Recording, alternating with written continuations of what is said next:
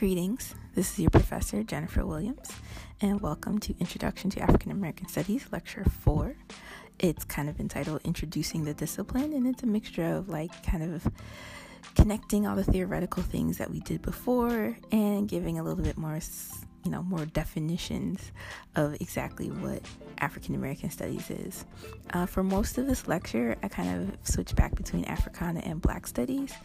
Uh, I don't have a good reason for it um, but it is connected a little bit to the fact that when we start to uh, talk about the history of what this discipline is, uh, then the history early black studies departments were called black studies. And so i was doing reading of that and so that language is now in my mind.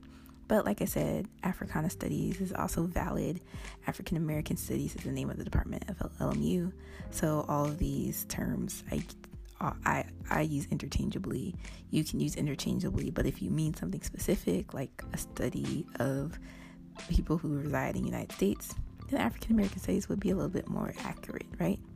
So on this first page, there's a picture here. Uh, Center for Black Studies at Vassar College in 1970s. I didn't look up if this still exists. I figure that if it does, it probably doesn't exist in this location, or uh, you know, because Vassar College itself has expanded but it's very interesting to see this kind of like archival um, footage of the different ways that black studies was institutionalized at various colleges across the country. So this is kind of one example of that. Um, we're going to get into the like actual events of black studies institutionalization in kind of the next lecture. But for now you kind of see like a nice little picture about it have people standing outside of the storefront essentially getting their education on. Also, just for funsies, I changed the color scheme around a little bit. I don't know if I'm going to keep it, but that's I was just trying something new. I kind of like the other bluish scheme later, but we're going to try orange today. So, lecture 4A uh, What is Africana Studies? The first thing I wanted you to go over is actually kind of going back a little bit. Um, and your reflection number one is from the discussion that we had on the day that the fire alarm went off. I wanted you to have your own individualist thoughts since you didn't get to discuss it as a group. Um, but the statement I'm putting here is if we care about the dignity of others, we should call them by the names they ask for us to call them. We should be open to ask what those names are and be willing to be wrong in our assumptions about what we think they are.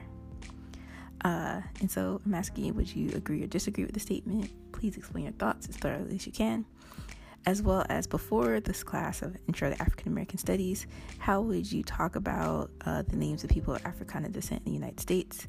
How would you address their naming now? So, just a little compare contrast of how you're feeling about names in general, as well as kind of the emotional and political impact of name usage and calling people certain names. So I'm doing a brief recap. Um, and I'm just thinking like trying to tie everything together for from how class started to where we are now. And so we've done already like a discussion of philosophy. That's basically the setup of how I was doing this class, right? Understanding concepts of worldview, understanding objectivity or the lack thereof, as well as this kind of political trajectory that I kind of have um, over the course of the semester, as well as over, you know, how Africana Studies does it in general, is an aiming for the undercommons. We are not the undercommons, as your colleague asked, but we move towards that kind of constant critique and not being um, a part, you know, a cog essentially to the machine of the institutionalization that only aims to professionalize students and faculty and everyone else who's part of the academy, quote unquote, um, institutional, or sorry, to uh, professionalize them into the status quo essentially. So we're all here just to get jobs to continue the system as is. So Africana studies as well as your professor, we're trying not to move that direction. Instead, let's try to be a little bit more radical in our thinking, more critical in our thoughts, add to a discourse that doesn't keep the status quo, at least the status quo being things that are like oppression of people.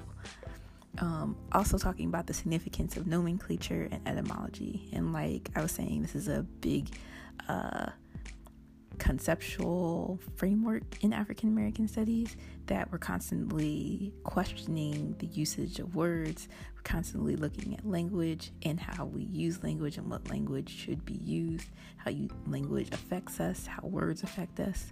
Um, it's definitely a, a consistent uh, theme, a consistent uh, thing that Africana Studies does. Um, there's other, of course, any other sociological, theoretical, uh, literary work is also done, but the significance of names is very, very important. And lastly, um, and this is kind of once again this overall thing that's going on this semester the theme, the political aim of your professor, the political aim of this department, even is that we are engaging in a practice of critical theorizing. Like, we're always going to try to think differently. Um, we're always going to kind of make sure that we're not just accepting the world as is. And, you know, some things in the world may be good, I don't deny that.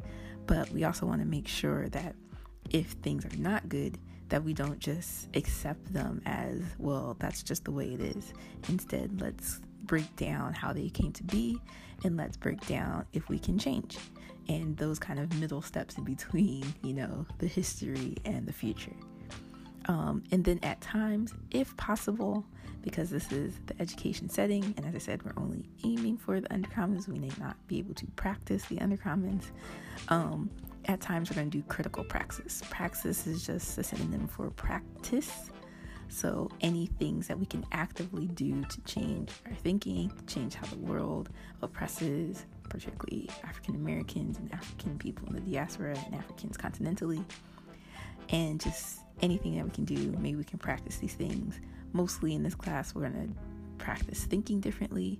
Hopefully, within your groups, you practice talking differently.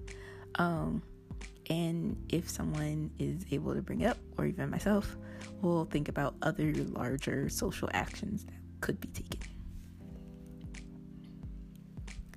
And this leads me to your reflection number two. So, reflection number two says, How can Black studies be Black studies? How can it exist as this kind of liberatory or critical or uh, radical, using these kind of big philosophical terms here. Um, how can it be Black studies at a predominantly white? And by white, I don't just mean in population, but also in ideology. Like I already was explaining before, that myth of objectivity, the worldview, tends to be from a American European worldview. Tends to be. So when I think of white, I'm not just saying white people, even though that does exist. There are predominantly white institutions of higher education that, population wise, they are mostly white people, but also in ideology. Um, so, how can it exist in that way? And then the second question is you know, this is more about being specific. Um, what would be the challenges to being Black Studies in kind of an idealized form in terms of funding, in terms of people, in terms of ideology, in terms of scope. Don't necessarily answer all three, but make sure you consider those kind of more resource based or intellectual based aspects when thinking about the bigger question of how can Black Studies be Black Studies. So that's kind of all the background stuff. And so, what's next? Next is the idea of making a discipline. And this is probably a little bit more uh, not a fun, so to speak, conversation. It's not really historical. It doesn't necessarily have super relevancy to people who aren't going to go into the academy later, but it kind of sets some institutionalist institutional stage essentially for how it exists in the places that we're currently learning. Um, this is kind of those nitty gritty kind of things that you could talk to the dean um, of the College of Liberal Arts about if you wanted to. But what is a discipline, right? So, as you know, there's disciplines, or the word we use to describe the department's uh, theme, their focus, how they operate in kind of a larger global scale, right? Are disciplines. So history is a discipline, math is a discipline, social or sorry, sociology is a discipline, right? So all those things are disciplines. Um, and the disciplines uh, kind of once again trace back to the medieval European um, or institutions that is the academy today. Um, so those are disciplines. Um, and so, how does Black study become that? Because Black studies wasn't always institutionalized, it did not always have recognition of being a discipline. Um, other scholars have talked about how Black studies existed before Black studies existed, that kind of conversation, which is true. Like, if you go to Africa and ask them, did they have theories and paradigms and ways of thinking about themselves in any way, uh, that they'd be like, yeah, of course, we did this all the time. We hang out and talk on the side. So, and they had educational institutions, not to like be flip about their societies. But yes, they also had formal education institutions where people will talk and philosophize about their world. Um, Timbuktu is one of them. I said, you know, look those things up in a previous lecture. So yeah, that. Um, but then Black Studies in the United States, um, coming from a moment after a lot of these larger events of marginalization that we talked about, enslavement, segregation, etc. Um, so then it became a project essentially that aided the black uh, civil rights struggle. And so, black civil rights struggle as well, black civil rights movement, were don't necessarily limit it to the 1950s and 60s. Anytime that black people resisted uh, their oppression can be part of the black civil rights movement. So even during enslavement, people running away, people killing um, their slaveholders, all that stuff is part of the long civil rights movement. So, what is the Black Studies on that, right? So we have Black Studies being connected to the civil rights movement, essentially, in its long form, um, and being kind of the intellectual uh, leg of it. So there's always going to be like an actual on the ground leg, political leg, etc. This is the intellectual leg. So it's not just about how do we gain my civil rights by not sitting in the back of the bus, but how do I gain an ideology um, in academic spaces, in just anywhere um, in society, right? How do I get an intellectual foothold in society that doesn't demean black people, that doesn't dehumanize them? Because that was the language um, that African people had no history. Like, actually look up that phrase. You can find a few scholars that will say that's a true statement that they went to the Africa, they called it the dark continent, quote unquote, and therefore black people, African people have no history. It's more that because a lot, and this is very wide generalization, a lot of African societies don't have written forms of their language systems that the Europeans assume that they didn't think before you know the time that uh, they met, I guess. Um, so that kind of has this very interesting, once again, uh, not you know a worldview in which only privileges writing as a form of knowledge, or at least a legitimate form of knowledge, versus oral tradition, which happens in a lot of African and Indigenous American peoples, that they know everything that happened previous to the people who are currently there. They just all constantly tell stories about it. And that's how people learn the past not necessarily this written form that the Europeans were privileging, even though they also have oral traditions. Um, so I'm definitely going way off track and digressing into history because this excites me. Um, but going back to the topic at hand, making the discipline, the main questions that I really want to address here is what is Black Studies, and definitely different iterations of what the what is question really means then it's what should Black Studies do, as well as who's Black Studies for. So, those are kind of the questions that definitely people in the 1960s, when they were creating programs and departments and institutions of African American studies or Black studies, uh, were thinking about, as well as it was the uh, other white scholars and people in the academy questioning and trying to invalidate the need or the desire by students, mostly students and community members, for Black studies in institutions of higher education uh, they use these kind of questions as well to say, well, you don't need Black Studies because, and they will give reasons. And I will discuss that more at the later part of section or lecture 4A. So, what is Black Studies? The questions I have here are what is its mission? Why does it, or what does it mean for it to be in the university itself? As well as is it basically white studies with black faces? And the last question is kind of interesting because this is an internal conversation um, between black scholars because uh, there's a lot of people who don't necessarily like each other. All academics don't like each other. All people in black studies don't like each other. You know this. You don't like all the people in your school. So the last one's more of an internal question that people are using, and with some, you know, they have some points, they have some evidence that not everyone who does Black Studies is for changing the status quo. And so they use a framework to basically deny someone their blackness, um, or at least deny the their Black Studies program its blackness. Um, but I also am going to say it's a valid question, even though there may be this kind of very why are you questioning someone's self identifying practice. There's that.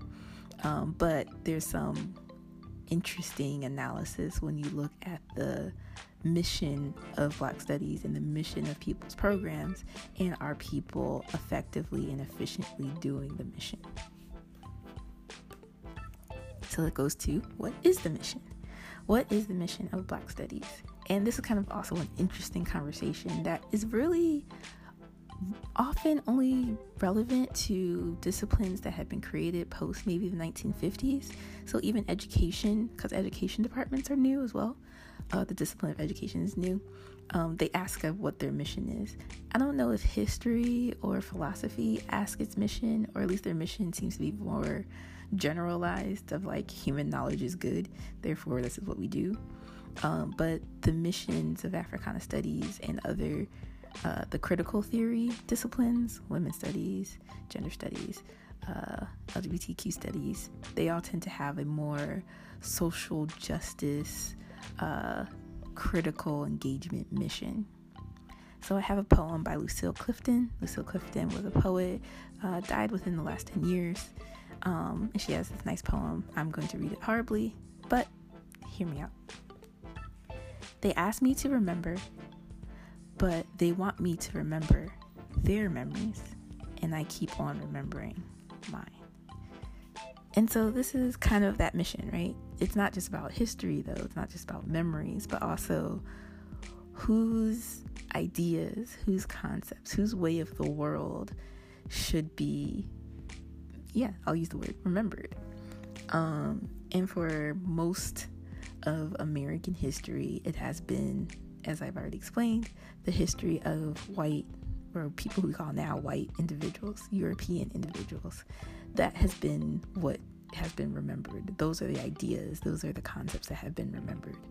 Um, but Lucille Clifton says she's going to actively challenge that. She's like, I'm not going to remember their memories, I'm going to remember mine.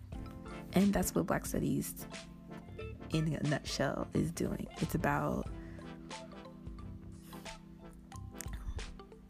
giving a voice to African people, their ideas and their concepts, and making that, you know, a not just a personal mission, so not just a mission for African people to remember, cause remember their own history. That is definitely number one.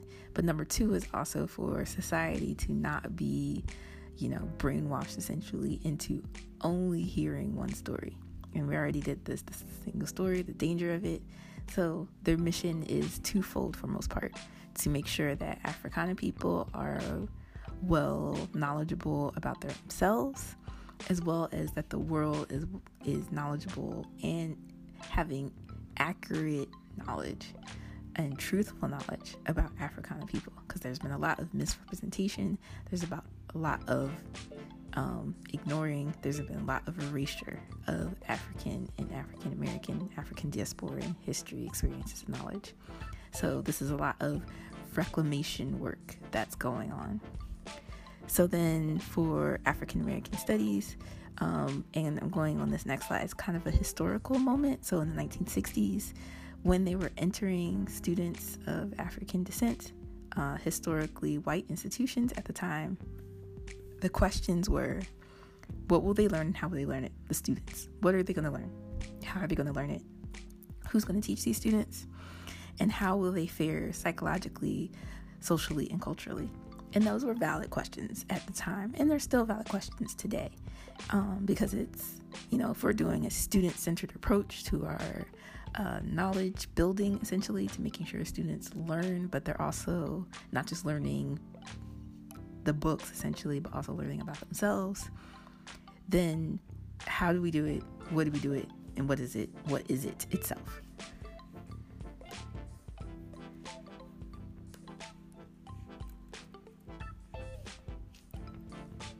So, for a new kind of part of this, I'm going to add some other voices, some perspectives uh, that aren't my own to give a little bit more, uh, you know,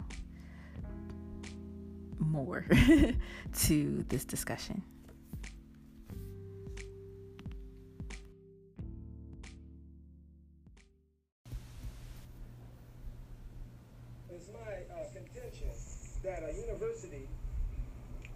Has no real moral basis for existence unless it is there to refine experience in the communities at large, whether they be white communities or black communities. The university is supposed to refine that experience. It's supposed to analyze that experience and show it to the light of reason so that each man may benefit, benefit by it. Now, we all know, for instance, that black people, the majority of them, cannot go to college. If they could, uh, we wouldn't have to go through this kind of inquisition because the program would be passed. For 28 years, sociologist E. Franklin Frazier taught and wrote at Howard University. His book, The Black Bourgeoisie, is a lasting source of self-reappraisal for the black middle class. The widow of E. Franklin Frazier. I don't know what students mean by being forced into a white image. Because um, you've got to conform to the society in which you live. You've got to live within it or outside of it. You can't straddle a fence. Now, are you going to live outside of the American culture? Or are you going to live within it? As long as you stay in America, you've got to conform. What else can you do? Dominated. Well, she has to an extent, but because she had to. But all while she was dominating, she was in the gutter. So I don't think that it was free.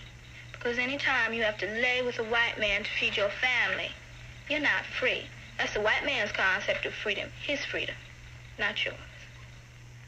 We have been taught for so long to be separate. They brought the slaves over, they took mama to Virginia, father to Georgia, and the children to Tennessee. The white man taught the black man how to desert his children.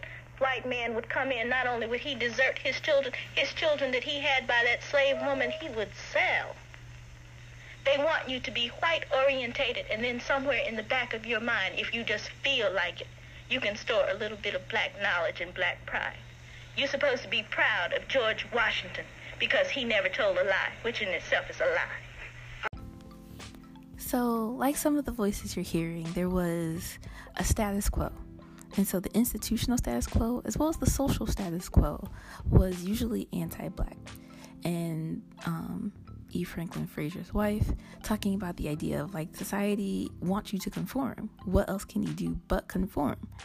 Um, but then there were students, as well as Amiri Baraka, who were like, yes, the institution, yes, the university is doing this, but do we have to? And giving that question, asking what African Americans can do, how can they change? Because society was changing at that time. The 60s was, 50s and 60s were a moment of a lot of turmoil, a lot of changing. And turmoil not necessarily being always bad, right? Turmoil just showing that change was painful, essentially, because there was people fighting against it, fighting really hard against it. Um, but as students, or or at least as African American students were entering these places, were demanding for culturally relevant information. Cause yeah, as we know today, we always learn about European individuals. We always uh, privilege their information. But what if you want to privilege your own? Um, you like what do you have to do for that? And a lot of people said you had to fight for it. Um, so this also goes to kind of the psychological issues that we talk about um, with being a person who is marginalized in a white dominant society. Um, because everything that's said in the white dominant society tends to be against you. And so imagine doing that on a daily basis of your education, right? And so to enter the university, black students would attempt to integrate emotionally and mentally, right? You kind of you become part of the university. That's why we all like start to wear the clothes. We have LMU all wear shirts. We are nationalized essentially in our schools. But for black students, you know, if you are the first generation of black students to go to Harvard, to go to Yale, to go to Berkeley, um, then do you have to essentially commit a psychological and cultural suicide? To succeed in those places, do you have to not be black? And yeah, that's a a question that people asked. That's a question that people answered. Um, and some of them said, yeah, we have to submit to these spaces and we have to submit in order to succeed. Um, were they well afterwards? You'd have to talk to them. But there was a growing trend that saying that this was psychologically damaging, that people would have to go and basically become white individuals, even though they were marginalized and constantly would hear and be uh, harmed essentially by negative consequences by mean students, by racist teachers, etc., in higher education. So they didn't want to do that. And so I kind of have this next slide being like the questions of like, what do I have or why do I have to be white to get an education? And why do I have to be white to be a valuable member of society? Like, kind of want you to think about this. This is more of a 1950s question. I know some people could apply it to today, but think about it in the past. Think about it before black slaves exist, before all these other um, culturally relevant studies are existing. But basically, what does it mean to be racialized, right? So, like the list of all the, or the, sorry, the event the class we had a couple weeks ago about everyone trying to be nationalized as American basically had to prove or not prove their whiteness. It's that thing too. So I'm going to go and become a student and be graded upon what, yes, you're being graded upon the knowledge that you know, but because it's not just about the book knowledge, but also about the cultural and national knowledge, um, then you also basically have to get a grade in being white. And so the important step for Africana Studies, the important mission was that we don't have to keep that that status quo of in order to be a good student, in order to be a good citizen, you don't have to conform to white standards. So Black Studies will add that. Black Studies will expand the basis of humanity expand the basis of Americanness, expand the basis of being a student at pick the name of your institution, right? And then we can claim space for blackness essentially in the institution, which this fight um, in higher education also opens the doors for other stuff. So, women's studies is one of the number one um, benefactors to black studies that the conversation of women being valid members of society and that you can live society not as a man um, and succeed and thrive. Women's studies, you know, took that and was like, yes, women can do these things. Women don't have to work uh, in a system that is male dominant. Let's change things. Another more uh, philosophical kind of idea about what does it mean for African American studies, um, what is its mission, is all these inst- or instances of power. So this is kind of a framework here that I'm working on, framework that is mix of Marxism, so conflict theory, if you heard of that, conflict theory, as well as Foucault. Um, both of these are scholars that you'll have come across if you've already come across in your uh, academic career. I'm just doing a very flyby, uh, you know, interpretation for this purpose. So you can look up those two authors, Foucault and Marx, or conflict theory. But thinking about what it means for African American studies to be in the university is about ideas of power. Who's in power? What's powerful? Etc.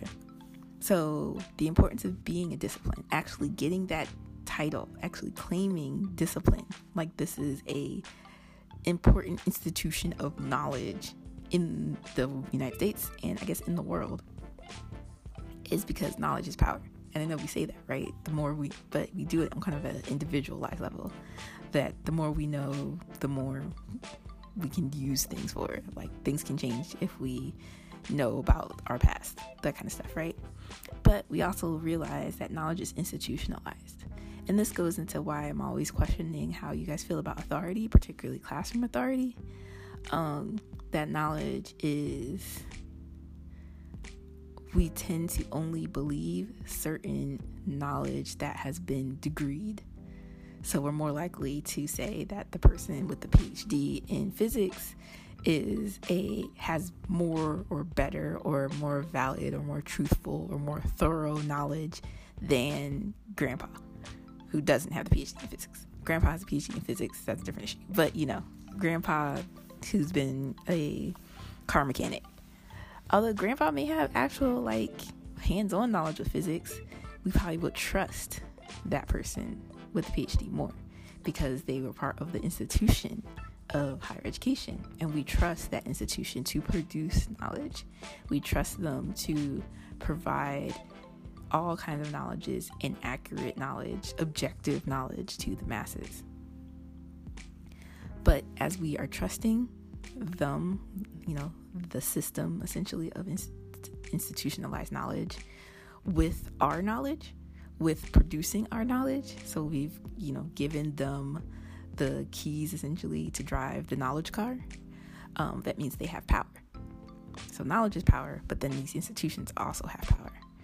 And so, if the history of it, that history of these institutions have been white cultural dominant,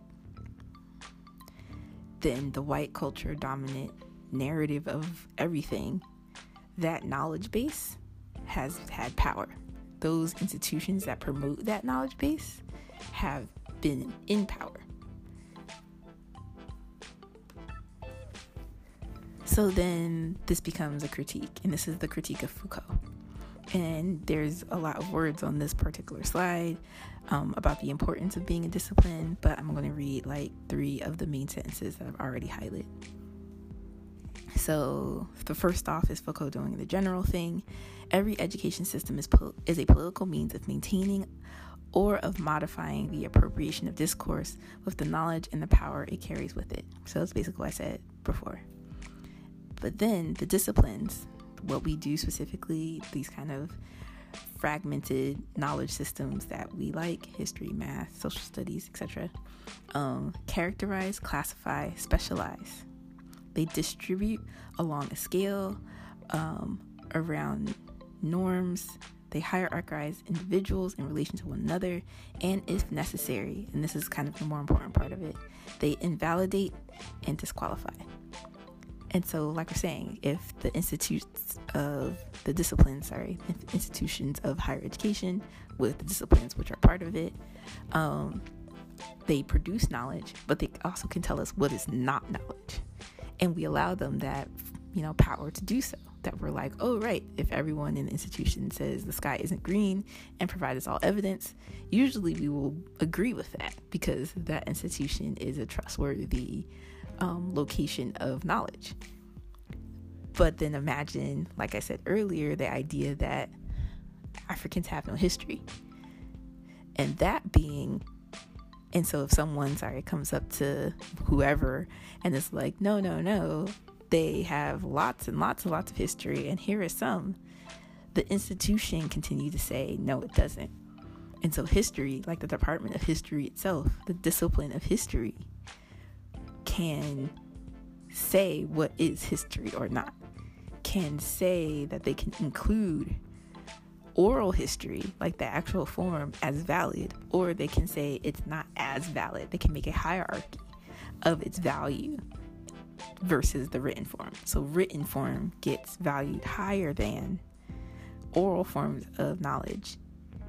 And that's okay because the history departments and the doctors of history, we trust them to tell us that.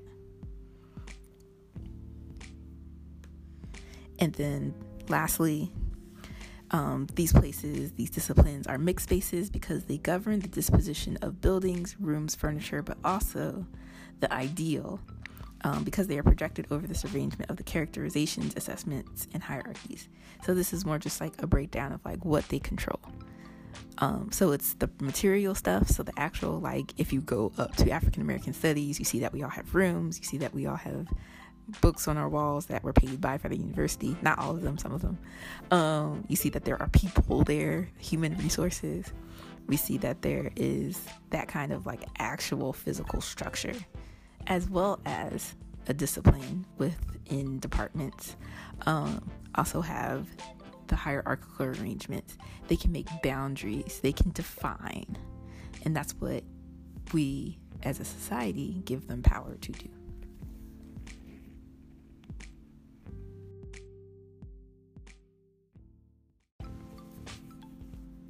You know all this already. Like, I'm just kind of contextualizing in a different form information that we've already done in class. So, the power of a discipline is the same as the power of worldview. So, the disciplines are able to create worldviews or maintain the worldview um, that they deem is necessary for them to maintain themselves. Um, but it's also connected to the idea of the ordered universe that higher or that knowledge should be segregated, knowledge should be controlled, and knowledge can go in hierarchies, that some knowledges are more important, more valid than others. And this kind of goes to we trust the sciences or the hard sciences, and then people start calling them the soft sciences. And you see there's that language. Why is one science hard and one soft? Um, as well as the humanities, um, and then so forth and so on. Um, and then you can also, on present day, see that in pay scales. So, business uh, faculty make a whole lot more than the English department. Why is there this, uh, you know, discrimination essentially between history or between business professors and English professors? You'd have to ask the academy that, but it's definitely related to who brings essentially more money to the university or who has the access to more money. The English professors are, you know, hanging out with artists and poets and people who write books and people who write not very good books.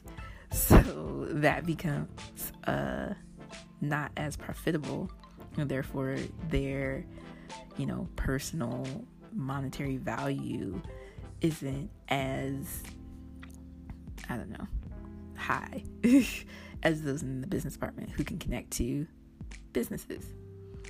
That's kind of just a basic material view of why there may be a difference between the resources of these two kind of disciplines.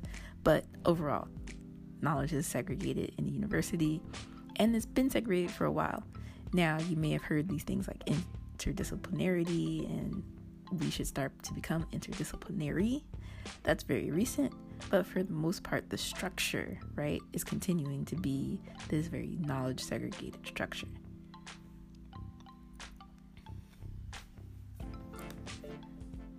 So Azibo contends that basically every all these disciplines previous to the 1960s, all these disciplines were existing were white studies. That all that kind of knowledge segregation that was going on, that's not really a you know a good distinction of knowledge and really everyone's just doing some different form of white studies. And black studies the to make it a discipline to actually understand its discipline hood is because it has a different worldview than any of these other departments And so he says history becomes history because historians do specific things and manipulate variables in upon ways, hence, it's a discipline. Likewise, Black Studies becomes a discipline because the manner in which the content is approached and because of how we manipulate the phenomenon. So when we look at an event, when we look at people, when we look at objects, things that are created, we in African American studies do it differently. Period. And those methods, those ways, those concepts, those things that we use are unique to Black studies and are not done in history. And so, this kind of conversation that Azibo, as well as a lot of other Black study professors during the time, were having was trying to get the boundaries. Um, your professor, Jennifer, personally is like, that's kind of a weird conversation and it will shoot everybody in the foot later on. But for now, it was necessary to say, to prove that African American studies, that Black studies was unique um, in order to convince institutions that they had a lack of something. And you know, that's a good way to like get what you want basically by saying that you guys are lacking this. That the institutions are lacking this.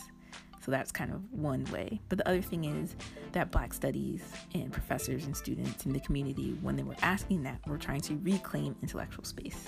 They were trying to claim intellectual space in the institutions, but also reclaim that African people in general are intellectuals. Because once again, we're going to the racism of the United States, particularly at the time, that black people don't produce, that they aren't, you know, knowledge making individuals in the world. And so they were claiming intellectual space in institutions and reclaiming their own institution intellectual space that they should be considered to themselves intellectuals and they produce history they produce social science they produce psychology and those psychology you know those various things they sound disciplined but we can call them a scope a field or a focus just to not use that term but the various scopes the various ways of seeing the world um, don't have to mimic how in how the history of European education or American education, as it would later be called, um, creates. So, the next question that Africana studies were facing, as well as may continue to face, is is the discipline, is what people are inspired or aspiring to create just white studies with black faces. And so Azibo, as I was saying earlier, he says that all the other disciplines are just white studies, right? Um, and so in this slide, you see that there's a picture of a lot of African people, African descendant people standing in line, um, and they're in front of this billboard that says the world's highest standard of living. And there's white looking individuals with the dog hanging out the side saying there's no way like the American way. And so this picture was taken in 1937. It's during the Great Depression, and people, the black people that you see here, are standing in line to get rations for food and water.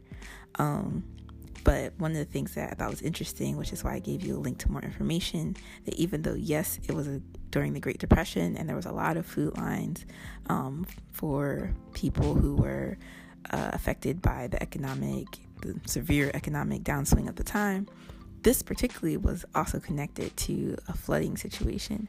And so, similar to all the kind of hurricanes and what happens during those moments, this is part of kind of that lineage of how does the state respond to crises or natural crises created by natural disasters.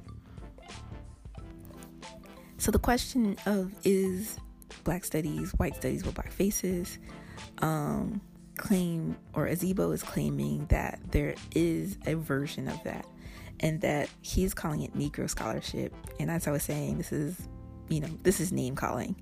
Um, but he is trying to explain a phenomenon. Uh, during the time, Negro was probably a lesser term at the time, slur, or more, was becoming a slur, but it definitely was fighting words. He was using it in order to prove his point. So he's saying that there's a scholarship that even though it is about black people, it is seeing the world through, as he quotes here, the blue eyes of the Saxon. So it still has a white European American worldview, but the population understudy, the events understudy would be black events, black people, black phenomena.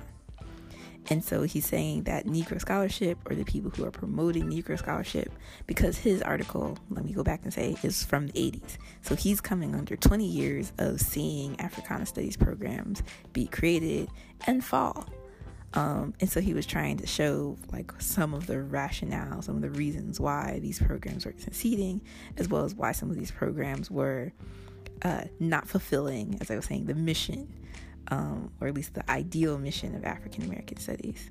And so he says they were stymieing and thwarting production um, and the institutions that are in the image and interest of African people.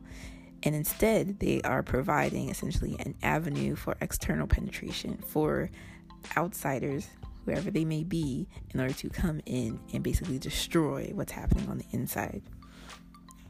So, in the little next slide, if I'm pointing out the arrow here, showing that uh, there are two studies, right? So there's a studies on Negroes and potato growing in South Georgia, and the Negroes and the consumption of watermelons in Maine. And so, even just kind of that phraseology one, why would anyone be studying watermelon, the consumption of watermelons by black people? That sounds like, even to our current eyes, racist, but it was definitely a racist kind of thing then. Um, but is those are those studies important? Um, are they valid to the experiences of Africana people? Are they valid even to the experience of white people, honestly? But these were the things that were even getting funded during that time.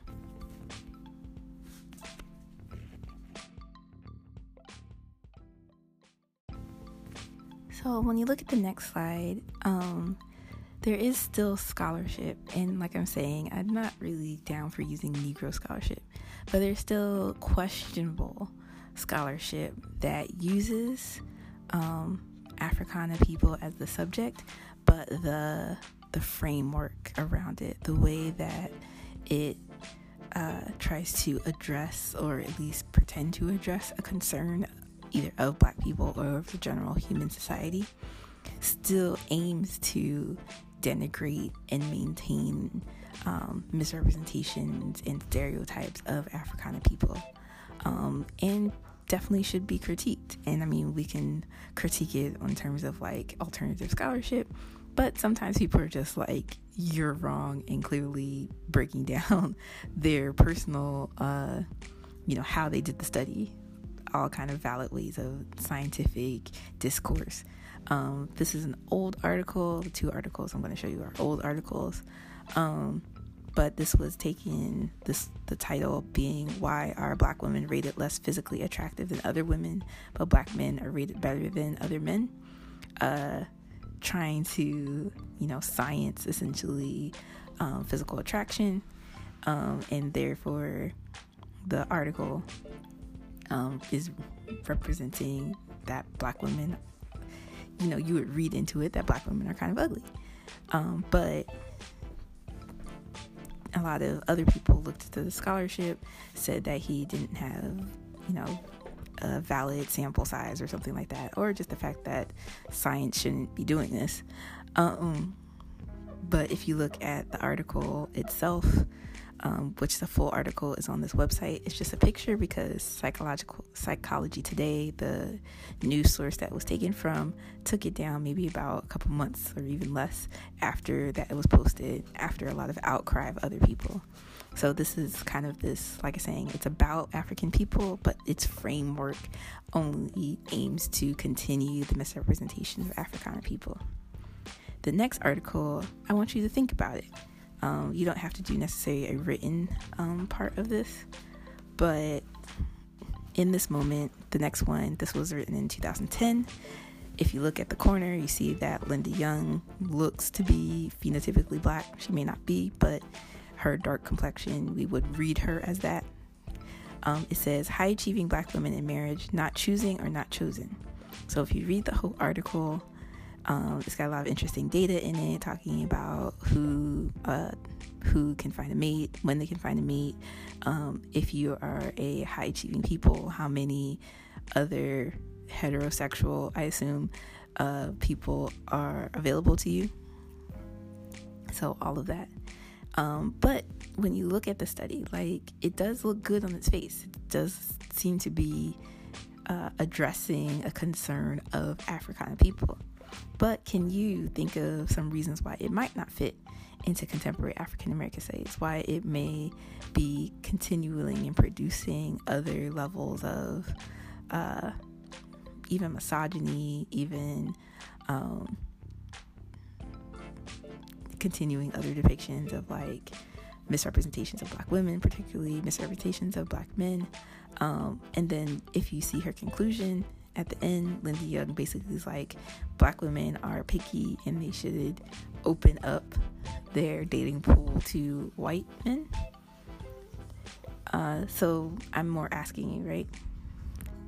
What is this article? What is the root of this article, right? What is actually she's trying to do? Um, and does it actually benefit Africana people? Does it actually solve their concerns? And I'm going to forward a few things. Um, we automatically, as a society, tend to think that marriage is good. But why is marriage a good thing? Is marriage a good thing because uh, it does some social protections? And if it does social protections, then the root of the issue is why doesn't our society provide social protections to people in general in the fact that they have to get married? So it's leading a little bit away from kind of just like strict, this is about black people, but also questioning our society as a whole. That we, you know, in order to talk about or in order to address the negative consequences of being a single black person, the way that Linda addresses it is like, well, you need to get married to be have, you know, better life. But instead, what if we had a society that protected single people or people with 50 kids?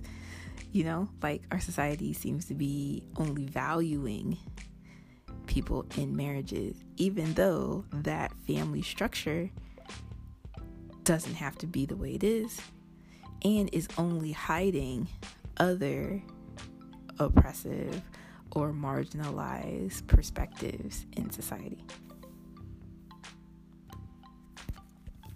The next thing is the attempting to fit the discipline into a model of a discipline. So, attempting to fit African American studies as the Academy has made disciplines already. And this is my own critique. Azibo and Hare both kind of address it a little bit, but the idea that Black Studies, um, as the institution of the university, is separated to like right history, English, math. African American studies then becomes when you try to like you know equate it to that now is part of that so now when we have the language of well, what are the disciplines, we kind of can say synonymously what are the departments, then they're all the same. And for me personally, that's kind of interesting because in reality, as I said here, it is kind of trying to fit the square peg in the round hole. That Africana studies, um, even though it may have the structure, at least the material structure of faculty members, teachers, all the other stuff, um, classrooms, does it actually fit a discipline? Is it actually like history? Is it actually like philosophy? Is it actually like psychology? Or is it doing something different? And this is more, you know, rhetorical questioning here. Um, but I'm curious, and I agree that it is the African worldview that makes it unique. But because we want validity in a European space, then are we watering down Africana studies? Are we watering down African American studies to be something that is not? In order to, once again, ask permission essentially from a white based institution. That's your professor's kind of thought. But that's really what most of the 1960s struggle was. It was trying also to say we're filling a need, we're protecting students, um, we are adding to the intellectual diversity of the world. We're trying to add, or not necessarily add, but we're trying to legitimize our intellect in society. But all these kind of questions also add to okay, we need to fit here. How do we do it? How do you allow us the resources? You know, there was a lot of demands, but there was a lot of conformity as well. So, in reflection number three, this is kind of not related to the previous discussion, but I want you to think about the academy and how Africana study fits within it, and maybe how other people would be affected by it. So the question is how does the presence of Africana studies currently affect the academy at large? If it disappeared in some way, would the academy remain the same, different? What's your thoughts on that? And going to a bigger question Does the academy properly educate Africana people? So, for saying that there is like a agenda of white studies essentially to systematically uh, provide a certain perspective, a certain view of the world.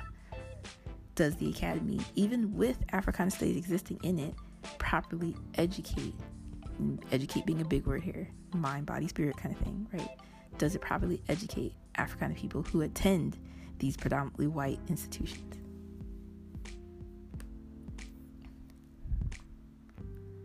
So, once again, there's like there's multiple ways of asking the what is black studies question. And I kind of am doing this last, but this is the long formal definition. I'm going to just let you read that one. Um, you can bring it up in your course descriptions for your classes that your groups are making of how your course addresses black studies. So this is just a general stuff. It's basically everything we talked about before.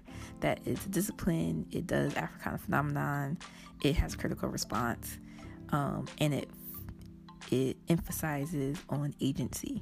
I'm going to talk about agency in a couple slides later, but it focuses on the agency of Africana people and centering Africana people in their own experiences. We've already talked about this. So, the bullet point version, same thing. It aims to look at the experiences, it aims to present an alternative worldview. It also looks at the impact of white supremacy on all human activity it focuses on fulfilling the needs of the Africana community versus kind of ideas of knowledge for knowledge's sake, and it aims for liberation. And the liberation one, personally, is an interesting concept here um, because Africana studies, like the mission, does this, but maybe not all departments. And we kind of have to make that kind of distinction that the discipline as a whole is aiming for liberation and then we have to ask question what does liberation really mean because um, everyone's going to say five different definitions of that as well as what institutions of it. So institution being departments programs think tanks other kind of centers for africana thought. How do they promote the goal of liberation? And it's not always going to be the same. And some people may be lacking and not able to fulfill that mission as well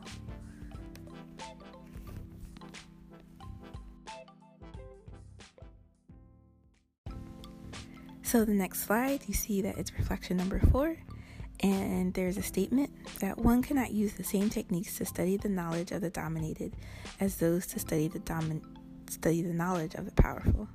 So there's a basic reflection of what does the statement mean? Do you agree, disagree?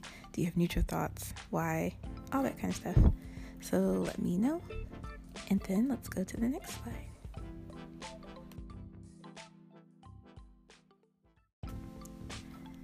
So I'm asking the question again what is Black Studies? And from the other kind of slides that we were looking at, it's about the mission of what is Black Studies, as well as who's going to be impacted by it, as well as the institutionalization, all the kind of uh, people, faculty, room, staff, ideologies that are part of it. And so this kind of next section is a little bit more going kind of second level into its uh, philosophy as well as what it does as kind of an overall mission of individuals who practice Black studies. So this is more found within the research um, rather than found as kind of a public uh, action of faculty and staff and anyone who's part of it, students. So, one of it is the idea of moving from or moving Africana people from the objects of history to the subjects of their history or their phenomenons or their culture. Um, and this is what I've been talking about for the last few weeks of class the idea that anytime we talk about black history, anytime we talk about the history of any kind of individuals in the world, we tend to speak of it in a European American frame. So, the other peoples who are actually part of it, we don't know that side of their history.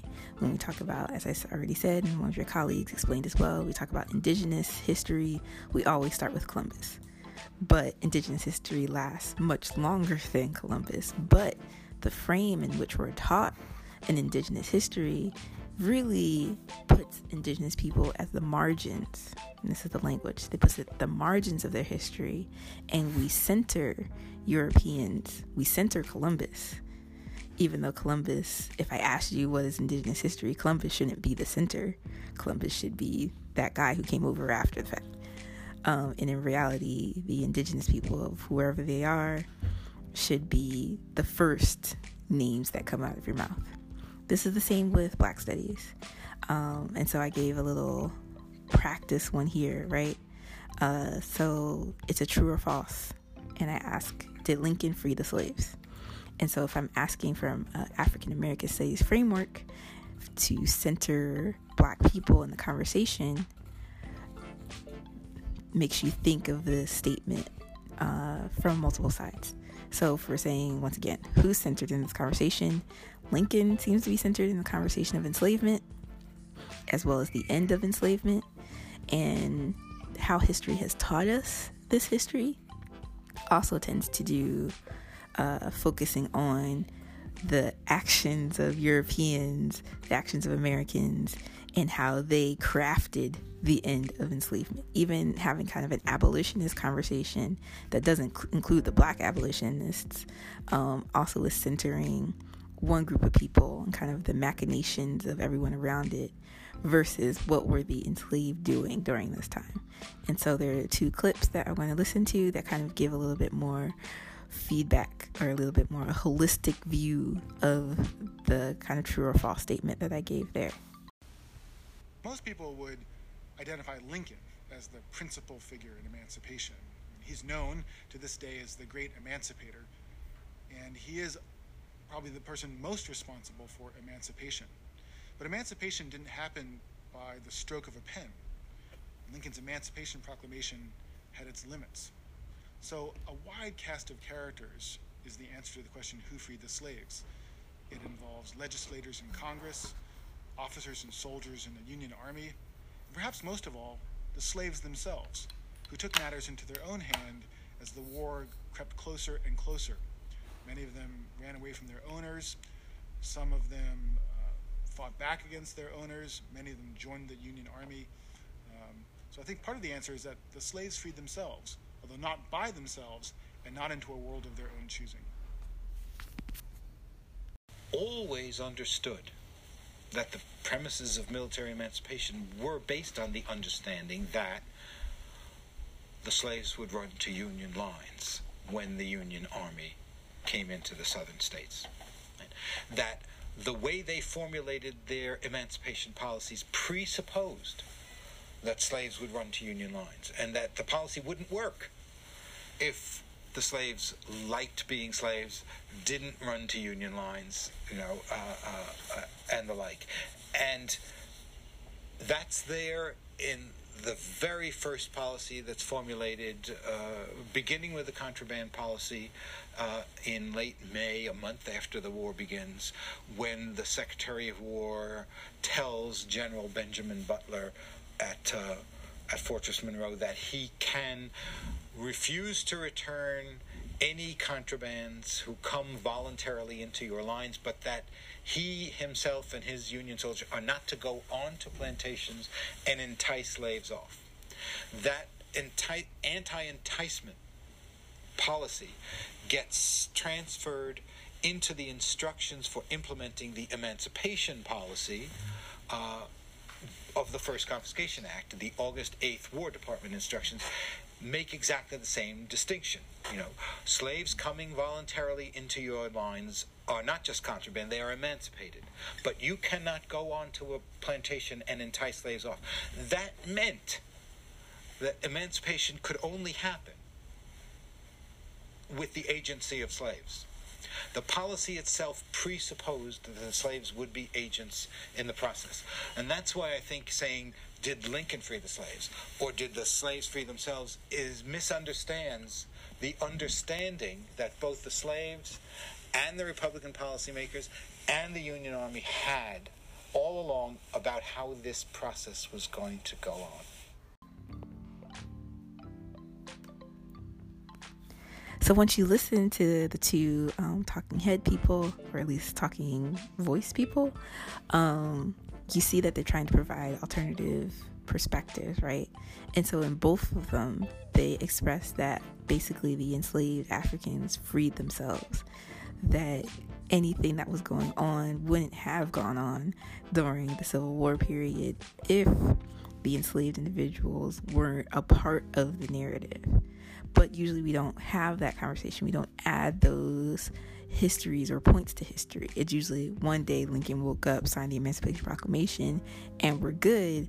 Instead of while the war was going on, Africans who were very knowledgeable about what the political sphere was around them decided that this was the time that they could free themselves, that they did not have to be under the control of the white planters and left in mass the plantations. And the little, um, the person that you're listening to that was talking about when the proclamations for the Union soldiers was they were not supposed to go into plantations and, you know, free quote unquote people, but they probably didn't have any work to do anyway because the Africans all left. So that's a different story. That's a different framework. And it's also what Africana Studies tends to do it tends to have these conversations in which we look at the agency, look at how African people acted in history, how people act today, even, rather than make it just about Europeans, just about white Americans in their society. So, in the next slide, I'm asking kind of a future question. It's connected to the what is Black Studies, like what is its like day to day function, how it's existing in the academy, but also we're kind of going to go to the future of it as well. So, what should it do? What should it consistently do over time to maintain its ideal status, right, as kind of a liberatory framework, as a framework that's constantly in critique? And so the four things, and these aren't all of them, these are just the four that I'm giving to you today, is that Africana studies or Black studies, the faculty members, the students, everybody who's part of it should, they should raise issues. They should educate the masses on Black issues. They should critique as well as they should assist Black students who are in higher education. These are kind of four main um, points of what Black studies should do. Um, and the next slide is another kind of quote by, I think it's by Azibo, um, is that the political struggle for liberation and cultural integrity, integrity must be accompanied by an intellectual offensive. So this is another kind of additional point to the what it should do, right? And so it's doing all these other things I talk about, it's being critical, but it should be an intellectual offensive. Um, and secondarily, it should also attempt to decolonize the education in this country. So, like I said, we kind of been talking about this the whole time, but the continual mission, like the previous stuff, is also like how it came to be, how it's structured today. But in order to maintain itself, like the European worldview maintains itself by keeping everyone thinking the status quo, the African studies and African worldview people should maintain a objective to decolonize the academy as well as be an intellectual offensive to any assault to black knowledge, black phenomenon, black history. Another thing, and this is coming from Hare um, in the 1960s again, he also is saying that black studies has two um, they should look at students as well. That they should be responsible. They have a duty and obligation to black students who are on campus. Because when black students go into the campuses, as we said before, they are assaulted by the white framework and often are assumed that they should conform to it. And so, Black Studies instead is saying that the youth um, who are part of Black Studies should get a sense of pride and a sense of collective destiny um, when they take Black Studies classes, and therefore it kind of like protects them in a way from the everything else that's going around them in the university. And secondly, for and he calls it a pragmatic approach essentially is it's to prepare the black students for how to deal with their society so finding practices um, having a strong ideology of self having identity conversations all that stuff about as well as how to help assist and work in and listen to their black community because a lot of black students are going to come from black communities and therefore what skills what uh, frameworks do they need in order to and it's kind of weird but return to their black communities um, in order to uh, strengthen and liberate black people so it's the same framework that Africana Studies itself has to be a liberatory model or liberatory location for those in the academy to go for those who are outside of the academy, but also the students themselves have to gain some of that knowledge for their own personal work. And so, in the next reflection, um, I want you to look at the list of courses in Hare's article, Questions about Black Studies, and I want you to pick one of the courses. So there's like three sections. There's like core and there's like humanities and social sciences and then there's another section. And so I want you to pick one course and give me three kind of thoughts of why did you choose the course that you picked? And it could just be personal interest or I like the title. That's fine. What would you personally teach in that course? So if you all of a sudden yesterday woke up, you're a teacher of Black Studies, what would you teach?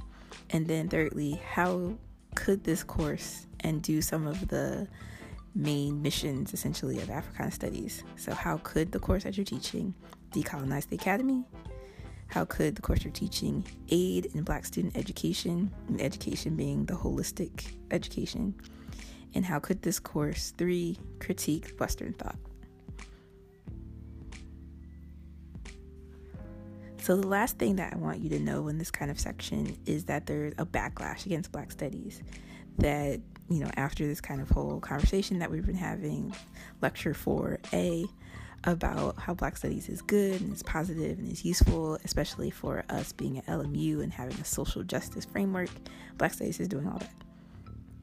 But as Black Studies was created in the 1960s, and there's still some things today, there's a backlash against it. That there is um, still antagonism of its existence and it's constantly has to or at least the faculty within it have to prove that african american studies is valid is necessary should continue on should still be funded.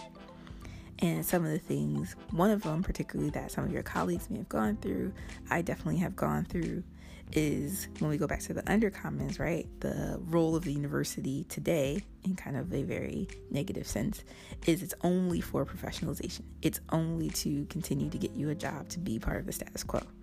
So people question what's the role in Black Studies in that institution, right? For us, we're saying Black Studies, or at least some versions of Black Studies departments, are aiming towards the undercommon, so they're not even part of that process but that's what outside institutions out or external people to black studies deans who are working in the schools will ask that question. And one of the questions is like what job can you get with a degree in black studies? Right? That's the language. Because and it's a unique question that only happens not only but mostly happens for black studies students and sometimes the retort from people who are in Black Studies and getting a degree in Black Studies usually is, well, what can you do with a degree in English, right?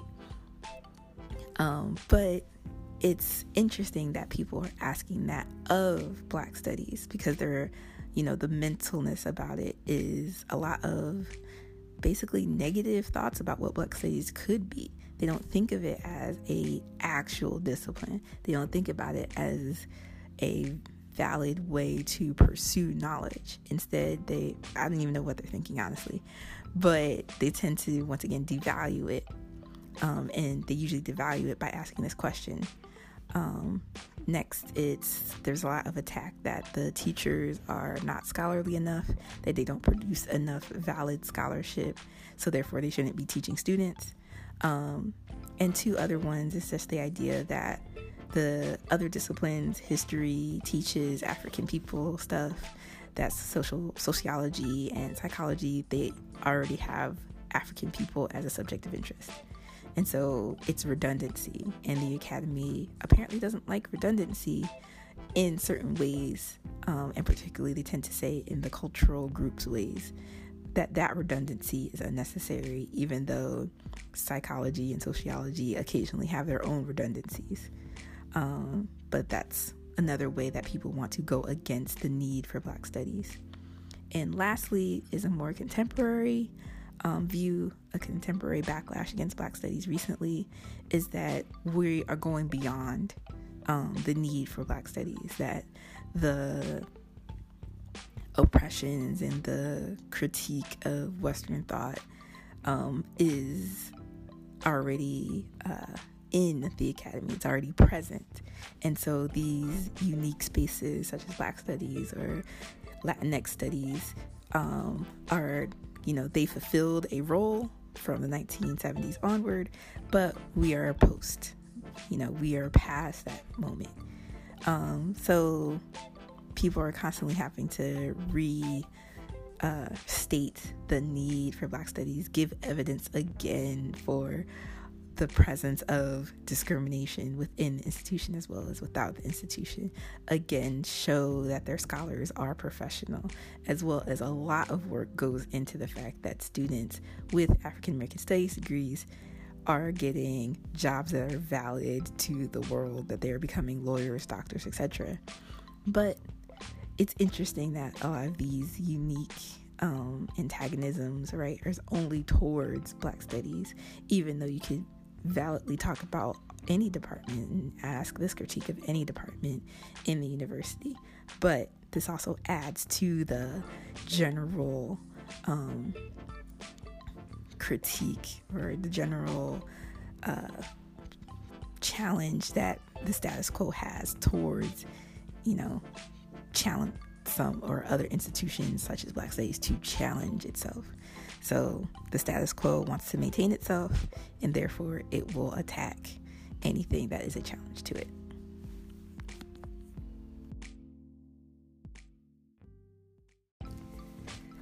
So, in lecture 4B, once again, we're having kind of a future thought of what Africana studies should be. Um, this is kind of picking up from the last uh, lecture in 4A that was going through the mission, going through its criticisms, going through the antagonizing behaviors of other departments and other scholars and institutions towards Black Studies, but now kind of moving on to how should Black Studies function? Um, how should it fulfill its mission? A little bit more, maybe not practical, but at least ideologically, how should it fulfill its mission? Because, as I said, Black Studies Black Studies has been around for the last 50 years now, and it is just like any other thing in the world. It grows, it changes, it has to adjust and adapt to the times. So that's that question today. So the two readings that you have um, are reflecting of more recent, in the last 10 years, of what, you know, is Africana Studies fulfilling its mission um, but with the new things that we know about queerness, about black femininity, about uh, how the academy even functions on its own as being a very occasionally destructive space to black studies departments, um, having that thought, um, as well as some internal fighting between black studies scholars amongst themselves of how the discipline should function those are all kind of these questions of what it should, the discipline itself, the dis- departments that are acting upon the discipline or the mission of the discipline, how they all should be. So, the reflection I have for you kind of goes back to the previous stuff, but once again, these are thought statements and write a little bit on them. Um, so the two questions I have are white teachers, or the two statements I have for you are white teachers should teach black studies. So this is a faculty question, right? Who should teach black studies? Who should teach black studies? And for specifically for this work, white teachers should teach black studies. Secondly, white students should learn black studies in a separate space from non white students. In part two, black studies and other black students and other marginalized groups should learn black studies without white students in the classroom. So I'm wondering how you feel about these questions. Where does your mind go when you hear these questions? And do you hear or do you uh, propose some positive to the statements I gave? Some positive thoughts? As well as what are your reservations about some of the statements that I presented in reflection number six?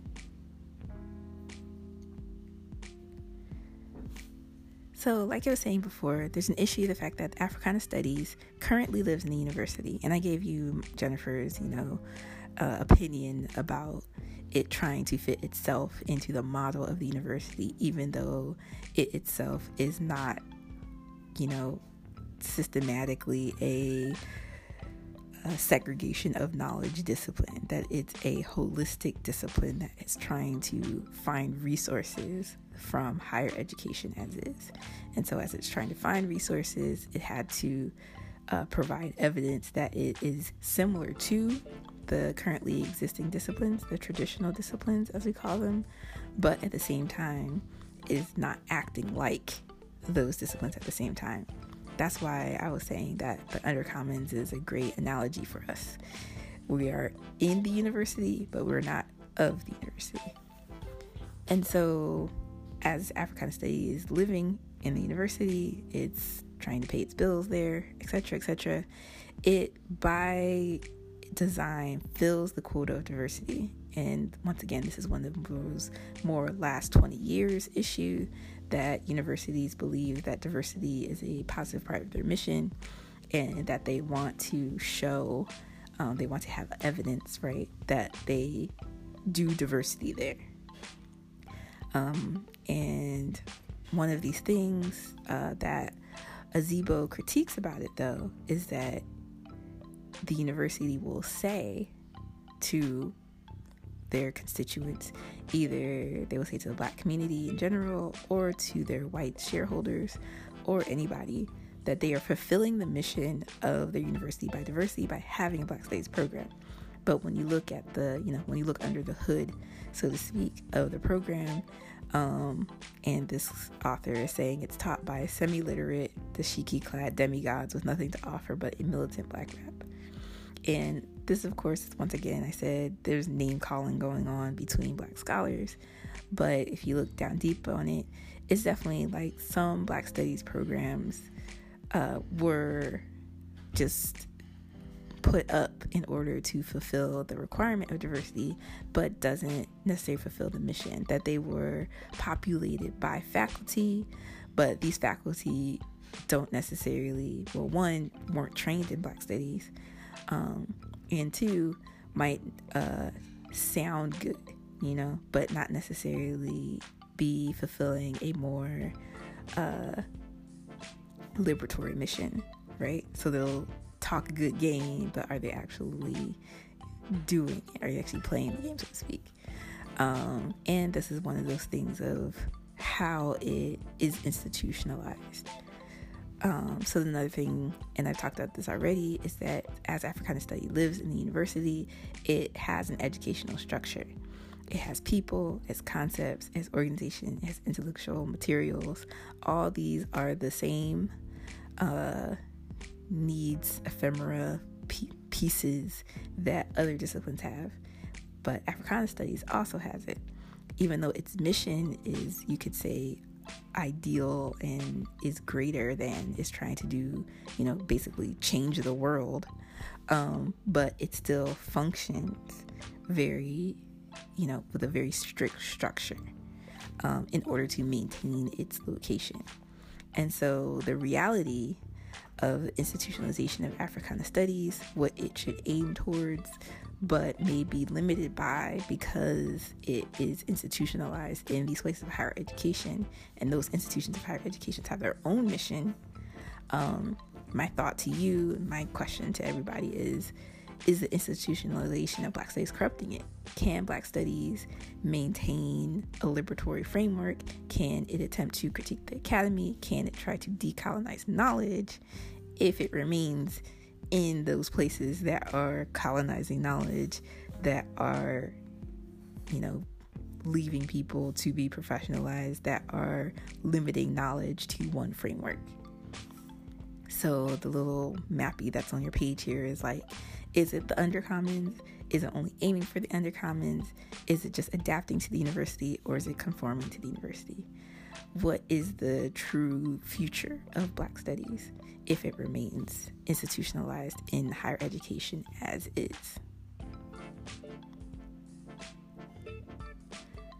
So, the two articles I talked about already, right? So, it's Carr, what Black Studies is not, I want you to focus really on pages 186 to 190, and those are kind of his list of uh, what the Black Study is not, the negative concerns that he has. Um, second is Hines, Black Studies Manifesto, um, and read all of that. It's already a short piece. So when you look at both Hines and Carr, they both have an objective for what the areas of interest are for the future of Black Studies or the current um, iteration of Black Studies, and they also have concerns of how and what Black Studies should address. Carr, understandably, is a bit worry, wordy. Uh, he, if you even hear him talk, and I'm going to show you a clip of him uh, next, uh, he's very fast and he writes the same way. Hine, however, she's down to earth and a little bit more basic um, but they're both trying to get at the areas of interest and area of concern for Africana studies.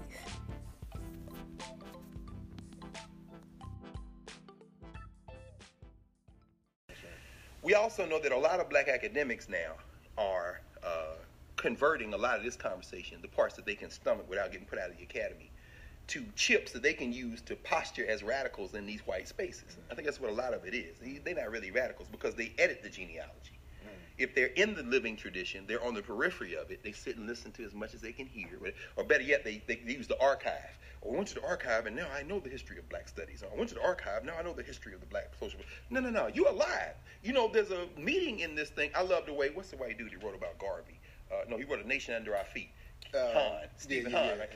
Uh, yeah, yeah. Hahn said he became interested in the Garvey movement because he wandered into a meeting in Philly at the museum and thought it was a, a, meeting on the history of the Garvey movement, and it, it turned out to be a meeting of the UNIA in North.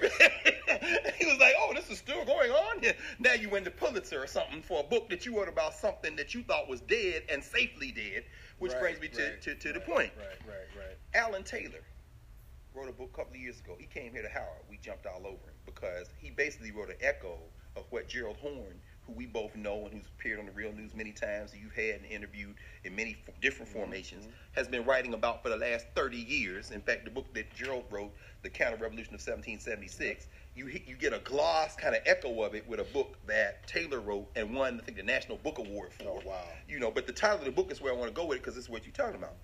It's called The Internal Enemy. Mm. Black people are the internal enemy in white settler colonies and have always been. There are two major groups of internal enemies. One is the home team, the aboriginals of this whole hemisphere. Right. They are the internal enemy, but they got them kind of under control because you killed most of them, and they still now you got them in their little Bantustans or whatever. Right, right. The other enemy is the labor you brought here to work that you then racialized to make sure they didn't have any political formation with the poor whites you were screwing. That's us.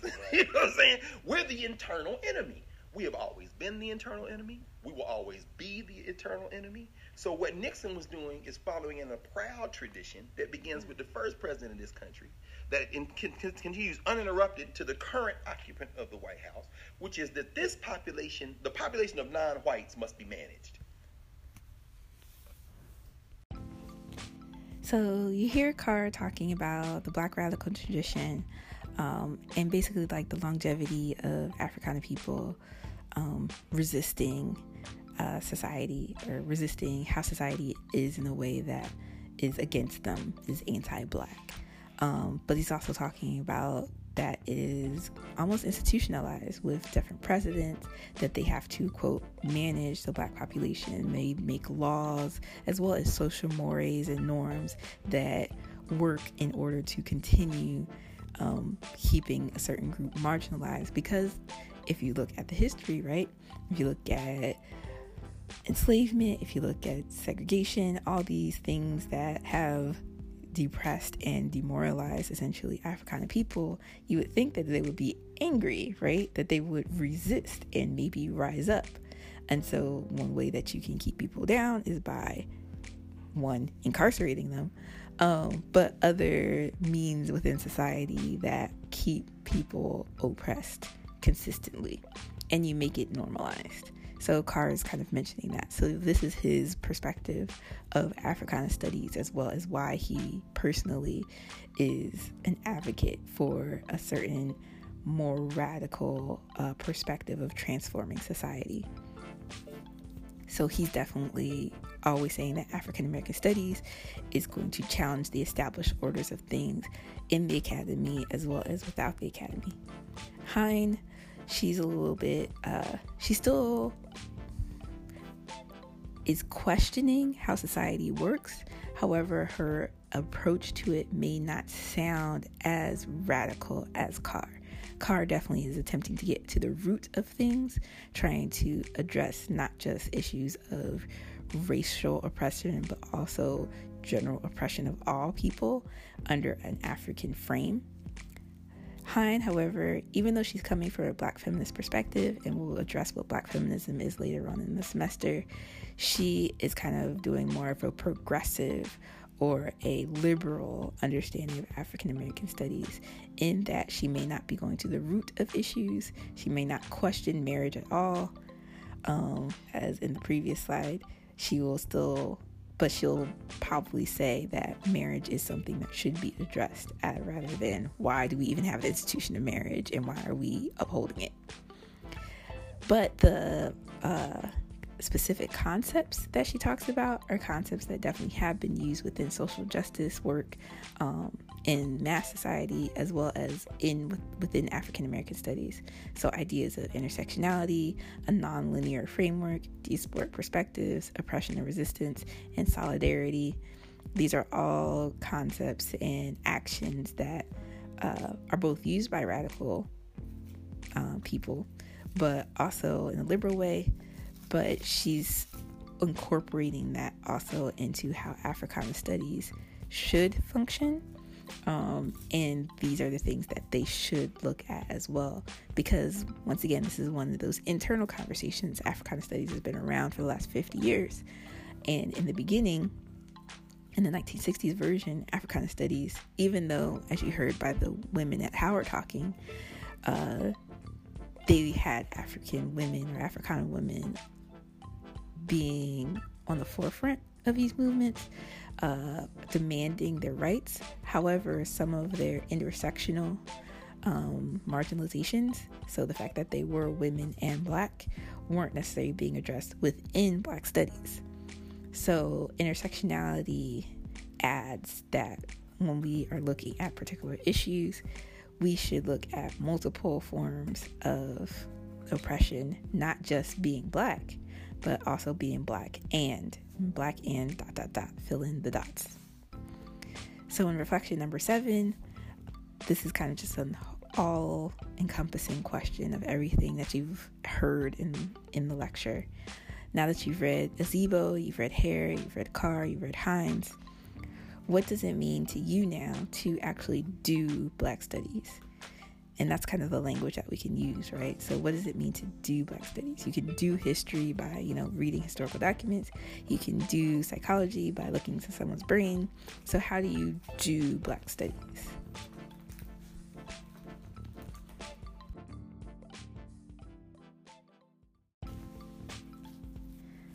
So welcome back.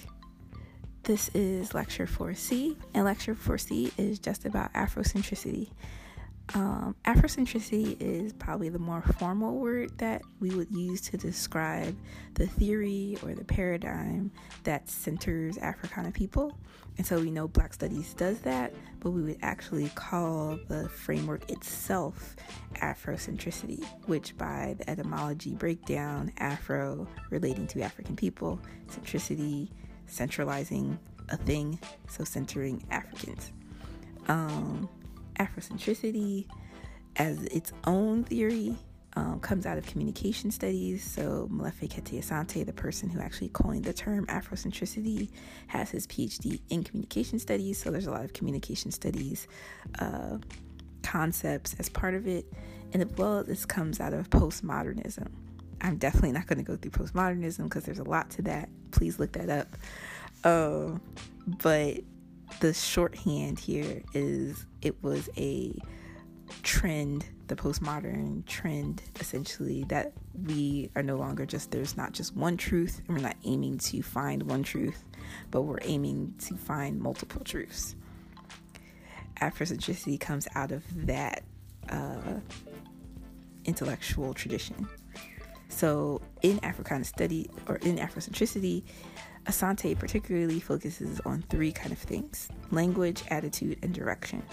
So, when we're looking at a text, when we're looking at media, when we're looking at people, even, um, he's focusing on what is the location, quote unquote, was the location, or if a person is dislocated.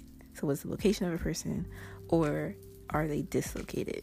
And located means centering in Africa, dislocated means not. And so you do this by basically analyzing, examining the language that the speaker is using. Like I said, etymology, nomenclature is important. What attitude does the speaker have towards the political and social issues of African people?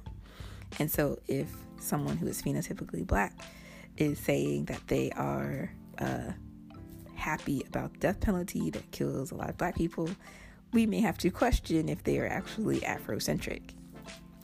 And lastly, what direction does the speaker place themselves in relation to making Africana people the subjects of their experiences? Um, so, all these things three together, we can make a rough, um, you know, rationale that this person is Afrocentric or not. And mind you, this is definitely for a academic reason. So this is an academic theory and academic philosophy, but I'll go on more to why I'm saying this kind of like it's only for academics uh, a little bit later. So, Afrocentricity is a theory, a guiding philosophy that has greatly influenced how Africana studies has claimed disciplinary space as well. Um, like was saying, it is the main foundation that said that when you center African uh, experiences, phenomena, etc., that that is a unique position that other disciplines in the academy did not have. And so it was able to carve space in intellectual knowledge by claiming that philosophy. And particularly uh, the PhD, so giving people doctorates in Africa and African American studies, which was a great milestone in the claiming intellectual space in the higher education of Black studies. That happens in 1988. Um, Asante specifically uh, said at the defense of making a PhD that the Afrocentricity was going to be the guiding philosophy. That that is what this discipline kind of holds as its foundation. Um, and the academics on the board that were defending or that were saying that uh, Black Studies should have a PhD program, they agreed that the phenomenology, that looking at phenomena and studying phenomena from worldviews was a valid means to create disciplinary space. So they approved the PhD program by approving Afrocentricity. So, two main concerns of Afrocentricity specifically, which once again is all part of the foundation of Black studies, is that it's centering Black people as a subject of discourse and it's rejecting universal perspectives of European discourse. So, it reasserts that anytime you address a person of Africa, their experience, their history, that you should give them a sense of agency. Agency. And so that's the term. I kind of mentioned it before and kind of went away real fast, but I want now in this slide to focus on agency. agency is an individual's ability and capacity to generate their own cultural and personal reality for the advancement of human freedom. It indicates that an individual has a presence, a will, a movement, that they can move freely as human beings. And we're affirming that Africana people are agents and they are people who can act independently and in their best interest. And I know, like, we probably understand that this concept is like natural. Like, of course, everyone has agency, it's a thing, human rights, ah. Um, and that's true. But when we read history, when we analyze certain debates, even debates that are happening politically today, that idea that this human has their own agency is often not, you know, included. Like we're talking about, uh, to give a more, you know, contemporary uh, conversation about women's health, right? Um, that apparently a panel of men want to decide on the agency of a woman for her own body. So that's not giving women agency, right? That's taking away their agency when you are allowing people who not part of their experience to decide on someone else's life. Um, so agency is constantly being contested and if we even look at more just historical or the writings of history, this definitely happens often that we just, or not we, but how historians write history often ignores or makes invisible certain people's agential thrust. That when we talk about African Americans and we talk about the enslavement process, we do a lot of passive voice on them. It's all about what happened to them and on sometimes that is a way that we need to understand the world, but we lose the other half of the story of how they fought back, how they survived, how they lived, how they became, you know, the next generation of African people. We only, you know, we privilege their dehumanization more than we privilege how they maintain their humanhood. And so agency is that conversation that we definitely need to have. So Afrocentricity asks these questions, right? There, what would Africana people do if there were no white people?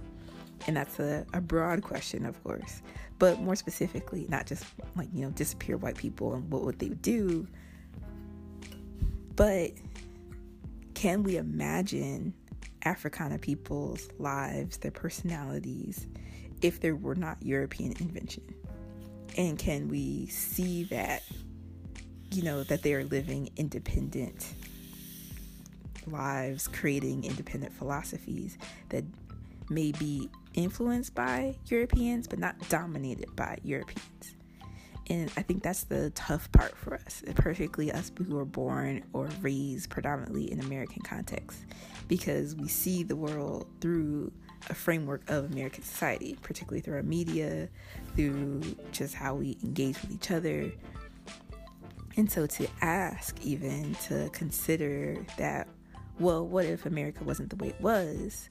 What if it, you know, after enslavement, even was including everybody in an equal format and didn't purposely make laws and social policies to demean, you know, a good percentage of the population? Can we even imagine that world?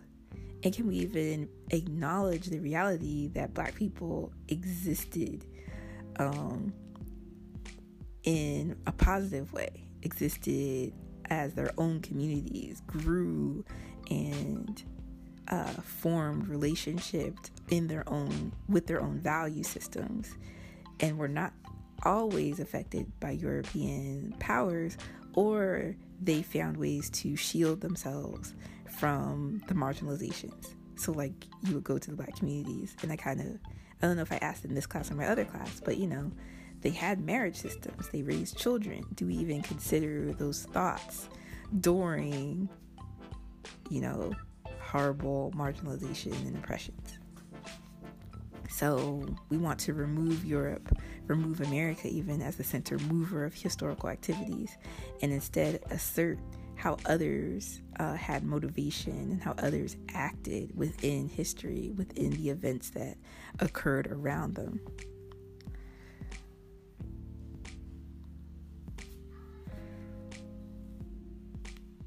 So I'm going to actually skip two slides and just let you read them um, because, once again, I'm just kind of repeating uh, a lot of things that I've already said before, but centering African people and thinking about African um, a perspective that basically is almost doing the impossible, but seeing African people as human and not making them periphery to any of the experiences that may have happened to them, right? So, the thing that I wanted to kind of side note is that Afrocentricity yes, I'm framing it to you as a very academic pursuit, that we would do this in the analysis of history and the analysis of social and political actions. And that's one framework. Like we would write about how, you know, we would write African Afrocentric history. We would write an Afrocentric psychology. But Afrocentricity also is claimed by some people as a way of life as some people, it becomes their political and personal ideology. It's how they identify themselves.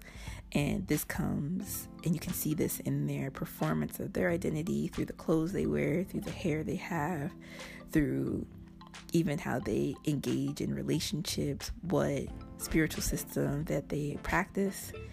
Um, Afrocentric uh, becomes that kind of term um, in order to understand people who are doing that work as you know it becomes who they are rather than just kind of a knowledge based action. And i wanted to say that because sometimes the two get conflated. And yes people who are afrocentric in their lives may do african american studies. Like that is a actually a common phenomenon um, but there's also some people in the world who live Afrocentric lives, have Afrocentric businesses, um, and that is kind of different sometimes. And sometimes there's a contentious relationship between the two, between the people who are doing academic studies and the people who are living it, because of the idea of some people are a little bit more uh, dogmatic in their approach. Like Afrocentricity, in a way, almost functions as a religion for them as a you know i'm saying it as a way of life. Um, and so the academics who are just doing it may write afrocentrically but may live not so much. Uh, they see that as you know contradictory or at least the people who are afrocentric as their livelihood see it as contradictory. So it's an interesting phenomenon. I kind of want you to look up uh, stuff on the internet about it but just remember that some people claim it as a way of life, some people claim it as an academic pursuit. And those two sometimes meet and sometimes they don't.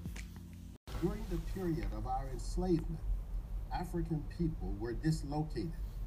Dislocated psychologically, dislocated economically, dislocated culturally, dislocated linguistically.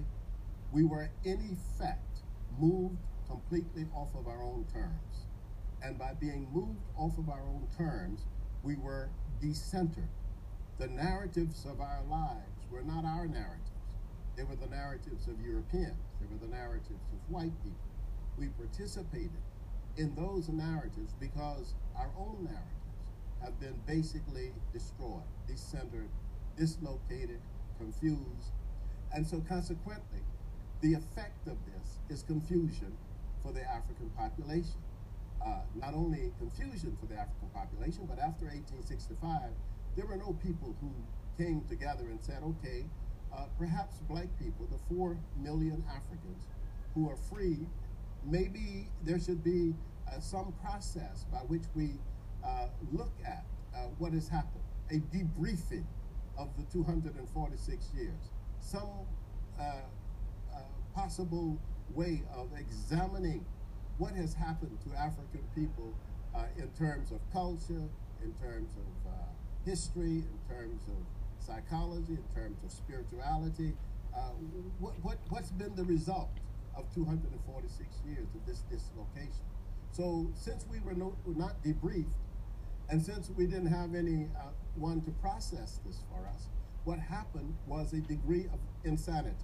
And in my judgment, this degree of insanity was best uh, seen in the educational system because the educational system was not designed for African people. The educational uh, system in America was designed for white people. And it was designed essentially to create a situation where those who bought into it bought into a European system of education. So, the last clip of this section of lecture four is I want you to hear Molefi Asante. Um, and he's just giving, once again, another his way of talking about Afrocentricity and how we see the Afrocentric world um, through scholarship and the things that have happened to Africana people. Um, he, as I said already, he created the first PhD in African American Studies in 1988 at Temple University. That is where I got my PhD from. Uh, Dr. Asante is my advisor for my dissertation. I'm going to see him in a few weeks, actually. Um, but he is that person. He's currently the chair of African American Studies, and he continues to promote an Afrocentric way of seeing the world as well as being in the academy. That is his shtick. so when you read the article that he wrote, uh, or that is an interview of him called "Why Afrocentricity," um, we're kind of going to apply Afrocentric thought just a little bit. And so in the article, he addresses a few things, um, but mostly people, the article, uh, Yancy, or I think that's the um, interviewer's name, um, is asking him about current police brutality and how Afrocentricity addresses that. And so the last reflection, as well as the end of this lecture, is I want you to look up a little bit information about the LA riots. So the LA riots occurred in 1992. I'm going to stop and emphasize that really quickly. It's happened in 1992. How many years have passed since then, right? The LA riots were not that far ago. Um, and so, arguably, they were sparked by the acquittal of the police officers who beat Rodney King. And so, I've given you a link. There are a lot of documentaries and videos about the LA riots. Please look up all the stuff. Um, but uh, most of media outlets, most historical documents, everything that uh, when we try to name the event that occurred in 1992, we call it a riot. So, first off, what does the term riot evoke in you? When you hear that verb, you know, when you hear that noun, um, what does it mean? Is it positive? Is it negative? Do you feel comfortable? Would you participate in it? Um, why wouldn't you participate in it? Have you heard this term apply to any other event? All those kind of questions. Then, and this is that we're doing that center to marginalize question now what does the term or who does the term riot privilege? Like who sees the event that is occurring in 1992 as well as the events that have occurred recently? Who will term it a riot? Is it a riot if you're in it? Is it a riot if you're looking from your suburban home? And what actually is a riot, even, you know, if the term riot is privileging the perspective of suburban mom in her house with her kids, then, you know, what does that bring up? What is the actual meaning? Second, um, in 1966, Martin Luther King stated that I think we've got to see that a riot is the language of the unheard, right? And what it and what is it that America has failed to hear? It has failed to hear the economic plight of black people and it's definitely has worsened over the last few years and this is 1966 and so martin luther king considered the word riot considered the idea and the concept of a riot from the point of view of the oppressed that essentially it was a last ditch effort from people who whose voices have not been heard by mainstream society. So he kind of had a different view, right? Than someone else that you may have considered in the previous question. So, in recent years, however, there have been a push um, by various factions to call riots instead uprisings, to understand when we start to historicize them, when we look at them in the archives, when we write about them in media, instead we start using the word uprisings. So, after reading the Asante interview, how do you explain the difference in using the term riots and the terms uprisings as a kind of Afrocentric thinking? And the next question is what will be learned by this 16 year old in the year 2028 if they read that what happened in 1992 was the LA uprisings rather than the LA riots? What difference of, I guess, knowledge or knowledge making would that 16 year old have? So, those that have heard about the LA riots, what did you think they were? versus what do you think this 16 year old in 2028 would think if they were called the LA uprisings? So that's the end of lecture four, and lecture five is coming up soon.